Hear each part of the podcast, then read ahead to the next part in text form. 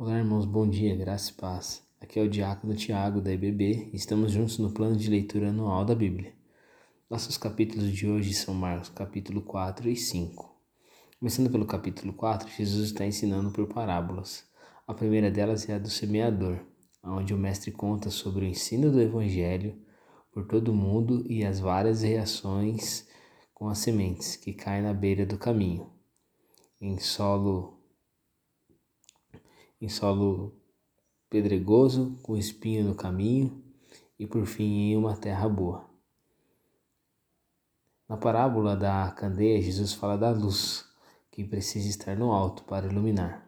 Isso quer dizer que a palavra deve ser anunciada, revelada e não ficar restrita. Essa seria a missão dos apóstolos e até hoje é a nossa missão: né? fazer a luz do Evangelho chegar aos lugares mais escuros do mundo. Na parábola do grão de mostarda, Jesus quer mostrar que o reino se iniciou pequeno, mas com, com pouca influência, mas ele terá uma amplitude mundial. E hoje nós já vemos isso. A palavra de Deus já está disseminada em inúmeros loca locais, países. É, as pessoas têm ouvido falar de Jesus e cada vez mais crido, né, através do trabalho dos missionários, através do trabalho desses irmãos que vão para outros países longe para anunciar as boas novas do Evangelho. Então a luz de Cristo tem brilhado em muitos lugares do mundo.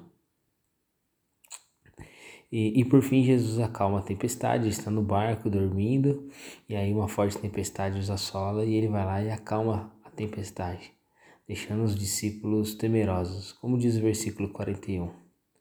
Apavorados, os discípulos diziam uns aos outros: Quem é este homem? Que até o vento e o mar lhe obedecem. Esse homem é o nosso Salvador Jesus. Então que a gente possa continuar crendo que ele opera milagres sobre as nossas vidas. Ele cuida do nosso caminho. Basta a gente colocar a nossa fé nele. Amém? Passando para o capítulo 5, vamos ler sobre uma série de curas.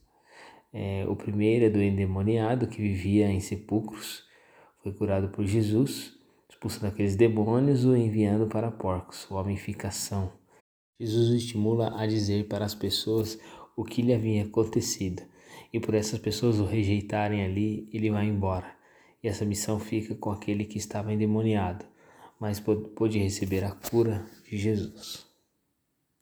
Na sequência, nós vamos ver é, a cura da mulher enferma. Jesus andava sobre a multidão e a fé daquela mulher na fé daquela mulher que estava com, com fluxo de sangue, ela disse: Se eu apenas tocar, serei curada. E assim aconteceu. Jesus passando pela multidão, a mulher o tocou e foi curada. E Jesus perguntou: Quem me tocou?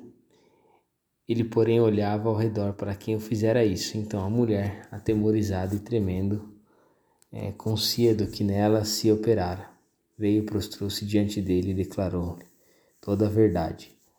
Está no versículo 33, no capítulo 5 de Marcos. E o último milagre de Marcos capítulo 5 é a ressurreição da filha de Jairo. Jairo que anteriormente havia é, pedido ao Senhor que pudesse ir até a casa da sua até a sua casa, porque sua filha estava à beira da morte. É, agora nesse momento a sua filha já está morta, Chega-se a notícia de que ela está morta, mas mesmo assim Jesus chega a casa. E o versículo que me chama a atenção é o 40, que diz assim: E riam-se dele. Tendo ele, porém, mandado sair a todos, tomou o pai e a mãe da criança e os que vieram com ele e entrou onde ela estava.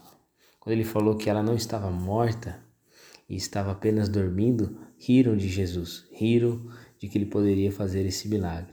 Porém, aquele dia era o dia de bênção na vida daquele, daquele homem, porque ele ressuscita a sua filha dizendo as palavras Talita cume, que quer dizer menina eu te mando, levanta-te. E imediatamente ela se levantou.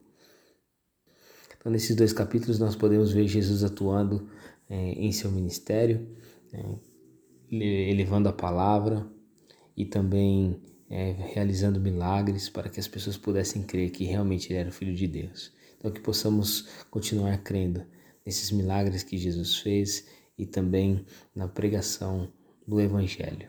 Amém? Vamos orar. Pai, em nome de Jesus, estamos na Sua presença, somos gratos a Ti pela leitura da palavra de Deus. Que o Senhor nos abençoe, que possamos continuar desenvolvendo a nossa fé e também, ó Pai, que possamos evangelizar, levar as boas novas para as pessoas que estão próximos de nós. E assim também mostrar para eles o que Jesus fez através do seu poder sobrenatural, sendo Filho de Deus. Que possamos ter fé e continuar caminhando através da leitura e meditação da palavra do Senhor. Nos abençoe em nome de Jesus. Amém.